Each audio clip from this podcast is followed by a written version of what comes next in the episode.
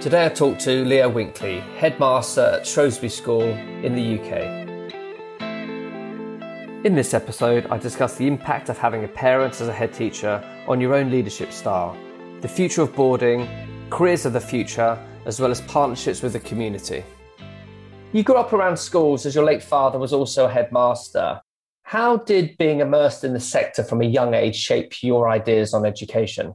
I guess in some respects, I'm sort of institutionalized, having grown up at Cranleigh School from sort of naught to 18, both as a staff child. And then when my dad went off to Winchester, he gave my brother and me the choice of following in his wake or staying put as boarders at Cranleigh. And we all agreed that it would be better for us to sort of be separate and we could embarrass him from a distance. And schools, I think growing up in them, you register the fact that they are very special places with very particular atmospheres. Of course, you're conscious as a staff child of the huge difference between a school in term time and then the kind of shell of a school in holidays. And I guess that's one of the things I remember growing up as a child is just seeing older children around, looking up to them and kind of admiring them as, as kind of role models and thinking, gosh, they're impressive, aren't they? Together and organized, and getting a sense of adults and the way they form communities around these children. Obviously, particularly so in a, in a boarding school setting where you get a really strong sense that it's about people. I suppose that's the, the single biggest obvious thing, really, about my own learnings growing up in these environments is just how community based learning and education is the essence of, a boarding school life. And knowing people as people is the core part of uh, what makes these things work, not systems. It's about people loving working together and just that sort of combination of really interesting people living and working together. That's really fueled me, I think. And did you always have ambitions to be a head yourself, having, you say about being institutionalized? Was that, did you have no choice but to go into education, or was it just ambition because you enjoyed the environment, you knew it inside out, it just became a love that you could go off and do as a vocation too? Probably a bit of a magnetic pull. I mean, I did try quite hard to um, look at other things. So after university, I, I lived in uh, in France for a couple of years and did various jobs, worked on a reconstruction of a chateau in the Loire Valley, and I taught English and did various other sort of bits and bobs. But I did sort of get sort of magnetically pulled into the education sector and, and started working at Ardingly on a short term thing that turned into five years. And, and uh, the rest, as it were, is, is sort of personal history. I think I was mindful that these places make sense to me on quite a deep level. And having grown up in an environment where there were young people around and teachers and all of the wonderful folk who work in schools, it just sort of makes pure sense to me, I suppose. And obviously, with your father's time as a head and you growing up and seeing schools the way they were, do you think they fundamentally changed since the days that your father was ahead and you leading a school now? My father and I had two really exciting years where we actually overlapped as HMC heads, which I think is a unique thing when he was towards the end of his sort of second phase of headship when he was running Rossall and, and I was at St. Peter's in York. And it's fair to say, I, I, and they probably threw away the mold when they made him anyway. He was a fairly distinctive character and a bit of a, an antinomian, very much a sort of charismatic individualist kind of leader and somebody who used to bemoan the increasing sort of creeping systematization, if you like, of, of, of, education, of sort of focus on policies and systems. He famously snuck when his school was going through an inspection a bogus policy in on alligators and how to deal with an escaped alligator from a local zoo, just to see if the inspectors noticed, which they did. But I think there was a little bit of a protest comment there about just how many policies and regulations schools have to follow.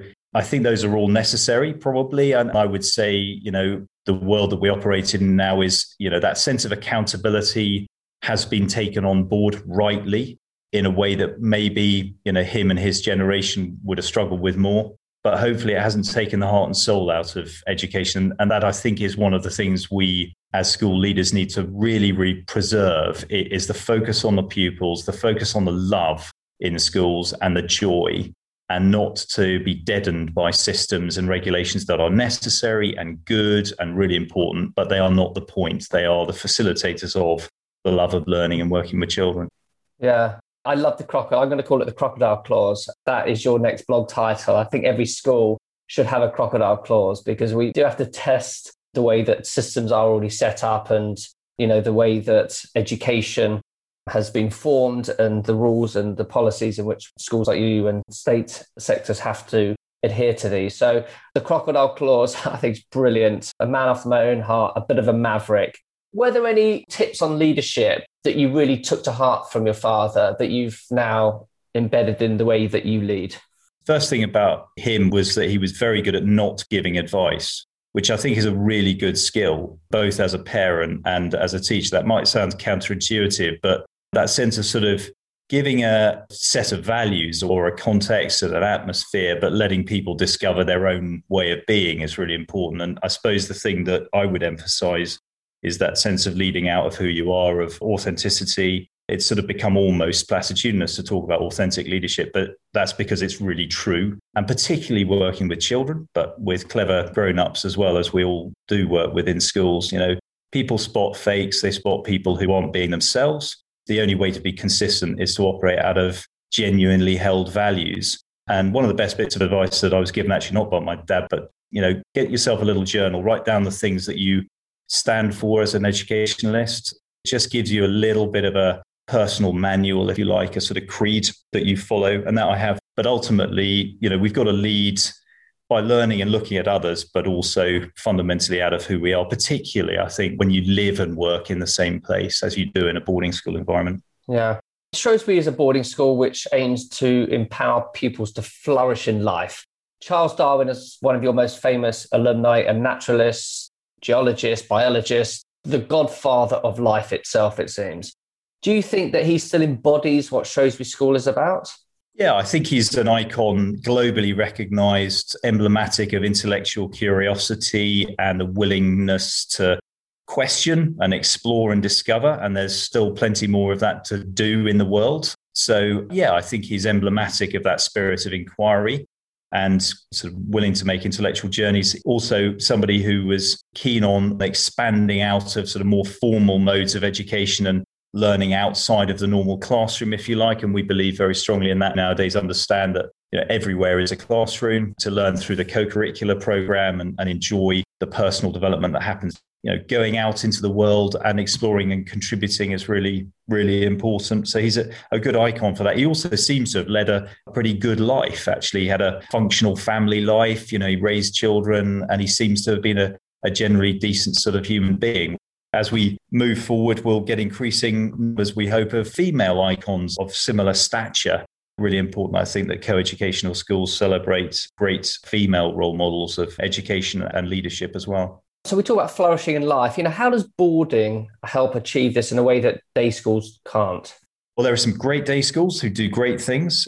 The one thing that distinguishes us, particularly from the day environment, is the luxury and the gift of time with our pupils in so many different ways over the course of a seven day week shared together. And I think there are ways in which people learn, particularly through social interaction, through activity in life in house, that develop those interpersonal soft skills that are really, really important um, that boarding is particularly good at. And there's a really interesting paradox, I think, between the way in which, for example, I think demonstrably boarders will tend to be both better at yielding and working around and compromising and understanding others, but also being good at asserting for themselves and being able to persuade and um, make sure that they hold their ground as well, which is as I say, potentially paradoxical, but there's a lot of evidence to suggest that that kind of communal living develops those really important skills uh, and the kind of emotional qualities, sense of sort of corporate responsibility and social engagement that you get through being part of a boarding community. And has boarding changed significantly from the days that you were at school? Yeah, absolutely. And for the better. I think pastoral care has moved through huge strides over recent years and decades. The sense of whole person education is much more clearly defined, I think, and that sense of how we're working to develop people with character strengths that are directable with a really good set of values. I think schools are generally much more holistic in how they articulate what they're trying to do. You could talk about the physical nature of boarding schools having improved, but it's much more about the sort of educational ethos, I think, that is much more clearly understood and articulated. I just think we're better at caring for children. And I think older pupils are better at and more empowered to look after and lead younger pupils. Boarding schools have become less hierarchical, flatter structures, and all to the better. Loads of other ways in which boarding schools have developed, just like wider society has become much more mobile, open, tolerant, and all those good things. Boarding has to adapt, it has to become relevant in today's day and age, and it's had to adapt to the changing demands of its market. There's obviously still a lot of negative perceptions around boarding of the past and the stories. What do schools like yours need to be doing just to raise the profile of boarding? The key thing is for people to understand the nature of good modern boarding, that it is not a community that sort of seals itself off from the world. It's very permeable. Parents are involved much, much more perhaps than they would have been in previous times. Um, school communities are hugely integrated into their local settings. They're much more permeable in that sense too. I think there is ongoingly a bit of sort of myth busting to be done to get people to understand how boarding works and that sense that boarding school communities are really quite broad, diverse, and open and gentle environments that are allowing pupils of lots of different kinds and personalities to thrive. So the boarding sector certainly I actually think will come out of the COVID experience really, really positively because one of the things we have absolutely understood about the fragmentation of being online and being in bubbles is just how important being together is. Boarding is all about the value of being part of something bigger. And I've been thinking about the whole boarding and COVID situation. On one hand, thinking that the increase in online education will impact the amount of families choosing boarding because they're going, well, we can still do it remotely. Why do I need to send my child away? The other side going, well, actually, kids need to be in school. I actually need my time back. And schools are great place, boarding schools are great places to be able to develop that whole child, both pastorally, emotionally, academically, spiritually, all of those things. So I'm kind of stuck in the middle going, you know, how much will the changing landscape of maybe a hybrid education impact boarding? Or do you not see that impacting it at all? I think it's just great news for boarding schools in terms of the underlining of just the pure value of being in community. As mentioned, I think there are some real gains that we've had through the use of technology and delivering content, how we give feedback in terms of our teaching and learning through online means, the way in which we've had to flip learning. All of that is really, really good. And some good nuggety things like parent consultation sessions being done online. Actually, that's landed brilliantly. And it means that when we do get parents here in person, we can focus on more expansive work on you know pastoral partnership with parents and you know social enjoyment of their children's journey at the school and sort of hive off a little bit the academic and, and pastoral feedback, if you like, on individual progress. Technology, great, lots of um, forward strides taken there. As I say, I think it's a huge reminder for us all how much value you get from in person living and learning. So it's good news for the boarding sector. I hope you're enjoying the Inspiring Schools podcast. We're always on the hunt for guests with vision and a desire to share them. If you'd like to be involved or know of someone with great ideas at a school near you, please drop me an email to podcast at interactiveschools.com and my team will be in touch. The Futures Department, I love it. I'm assuming the Futures Department is the careers service and it supports all the pupils at Shrewsbury in planning and preparing future careers. How is the world of work that we're preparing pupils for changing? It's certainly dynamic, isn't it? And changing is a key word. Uh, the reason for us rebadging it, the futures department, is absolutely that sense that actually careers has a little bit of a sort of narrow sense to it. And we wanted to be thinking about a diversity of destinations, likelihoods that children leaving schools are going to go in lots of different directions. And some will go to universities in the UK or across the world pushing that sort of sense of diversity of destinations and the excellence comes in many forms. And I think we have a much more refined sense of the best fit destinations for individual courses and subject areas and that sort of thing. So, you know, being able to direct them in that way. But actually, lots of people with a clear eye to going straight into the world of work or eyeing different sort of portfolio careers where they're going to be reinventing themselves. And the focus then is on how you build a set of skills that are transferable and the use of networks. I think that's a, a really important element. We've worked to build into our futures faculty because expertise can be found in lots of different places. And it's unlikely that a school will be a one stop shop for all possible destinations. So, drawing on the network of old Salopians, former Shrewsbury pupils, particularly those have recently gone into particular careers because they know what it's like to enter those professions now or recently, and them acting as ambassadors and mentors for people who are potentially going to go into similar destinations. So I think harnessing the power of networks and connectivity is probably the biggest focus we have in our work on futures. And does the rapidly changing landscape make it difficult for schools to offer this kind of career support? Because we often hear about the jobs that don't exist, what you need to go and be able to work in the modern workplace, what skills you need. Do you think that your staff are equipped to be able to offer that advice beyond what I'm going to call the professions, which I remember being the only advice I got in my careers department or library was you could only really go into a profession. There was no expansion on excitement and, you know, you talk about portfolio careers and these different careers. So does the rapidly changing landscape make it difficult for schools to offer this kind of career support? No, I think only if it views itself as a sort of library that must have the right book for the right question, if you see what I mean. But if you view the futures faculty as a sort of nexus, a point that seeks to connect, you can connect in any direction that you choose. And that's the way we would view our futures faculty. It's about connecting and joining people to the potential pathways and to experts who understand those pathways.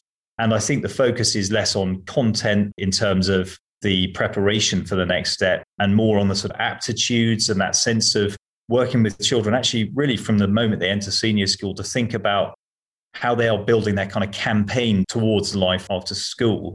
That's not to say we want them to be constantly sort of earnestly serious about everything, because actually they're supposed to enjoy the journey through school, but they do need to be increasingly savvy and that's where advice and guidance is is about drawing in the expertise listening really good listening skills. That's what uh, futures experts should have. Be able to hear and understand the strengths of individual children and be able to connect them with potential directions that they can then pursue.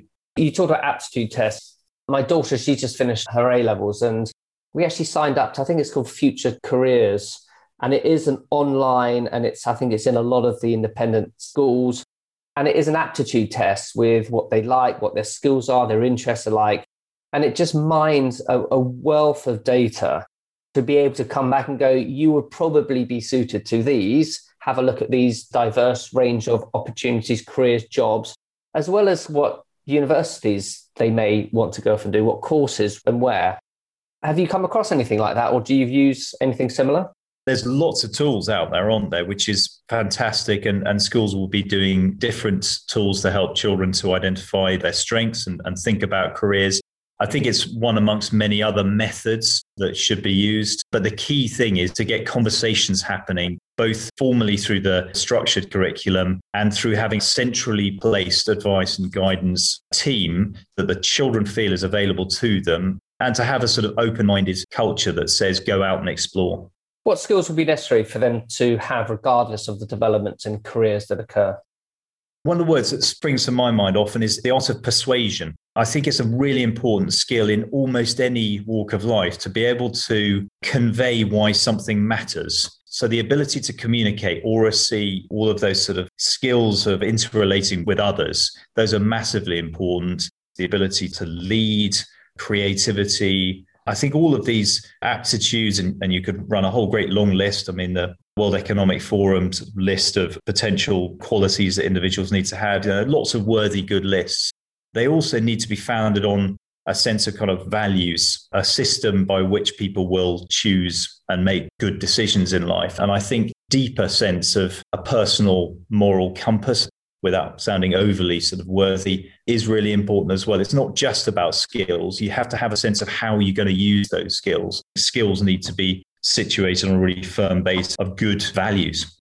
If we are preparing our children for jobs that don't exist, doesn't education itself need to change too? What are the biggest barriers to this change, do you think? Is it policy or appetite or skills or something else or a mixture? I think a lot of it comes down to the notion of qualification and how you accredit and recognize whatever a finished article looks like. And we all know, and it's a tired but correct observation, that you know, examination certificates are only part of the picture. So recognizing that employers and university courses and indeed human beings generally will make judgments on a whole set of observations about individual people's competencies. They're not simply ask you to present your level 2 award for this or your you know certificate for that. So i think recognizing the less visible qualities of individual human beings for a system that inevitably has to sort of grade people in some kind of way and we just have to make sure that we, we don't lose sight of the fact that some of the most successful people in life have charted courses because of things that didn't necessarily ping on a certificate. I completely share that. It's an old fashioned view. And I think certainly employers nowadays aren't looking for that. I think it can be a filter for certain professions. But I do know that employers are looking at the individual. You know, what skills do you bring? What talent do you bring? What personality do you bring? Because that's the cultural dynamic you have within an organization that you want to build a great team and get someone with curiosity and their own passion to be able to drive that. So we got a long way to go. But you know, by having a futures department looking at the way in which you support all your children through skill-based support as well is brilliant. I want to talk about your partnerships because Shrewsbury has a number of partnerships and has been working with the it's a youth club in Everton for almost 120 years. What tangible benefits has this partnership had on the school and the wider community? It's massive for us in lots of different ways. And it's one of the range of different partnership relationships we have with local primary and secondary schools and food banks and care homes and, and a whole range of different relationships. But the Shewsey is very much at the heart of our partnership work. It was founded by Shrewsbury teachers back in 1903. Is essentially a, a youth and community club completely open to anybody who wants to come. There's no charge. They come after school, and there's essentially a youth club activities program there and volunteer mentors who work with the kids there. And it does lots of other things in the local community as well. We have lots of exchange programs which get our pupils up to spend a couple of days in the Shewsey in a pretty deprived and disadvantaged area of Liverpool, which is eye opening and beneficial, obviously, to our pupils. And we get kids from Liverpool down here to Shrewsbury, and we do lots of work with them just to give them experiences and open the eyes again to the things that are possible. It's a really, really important relationship for us. And we're looking to develop that even further over coming years, working to uh, enhance the education programs that we run with the Shewsey. So uh, it's mutually beneficial and partnership that works the best. Actually, there's benefit in all directions. It benefits our kids here and the staff, and it benefits the community up in West Everton. Yeah, and I think partnerships have to be that. I know there's a lot of support that independent schools do for the local communities, and you know it seems to be a lot of one way. And I think partnerships have to, they absolutely have to be benefiting both parties. So it's great to hear the success of the Shewsey that you're doing amongst a lot of other initiatives and partnerships that you have in place at Shrewsbury. Your father looking down at you now, what would he think of the way that you're leading this school? Yeah, he'd be like most people who are sort of no longer running schools, probably looking at kind of COVID times and thinking, wow, I'm quite glad I'm not doing that right now because it's been pretty uh, complicated and I mean enlivening in many respects. There's been a, a lot of mobility and adaptability required, but it's been pretty sapping, if I'm honest. And I think any leader of any organization would, would probably reflect that at these times. He'd sort of look down and, and sort of give me a little wink and a sort of raised eyebrow and, encouraging sort of grin and, and say, carry on. Leo, as ever, thanks ever so much for your time. I hope every school is going to go and put crocodile clause policy back into their files. You can connect with me on Twitter, Instagram, and via LinkedIn. Remember, keep inspiring schools. We need more future school thinking now.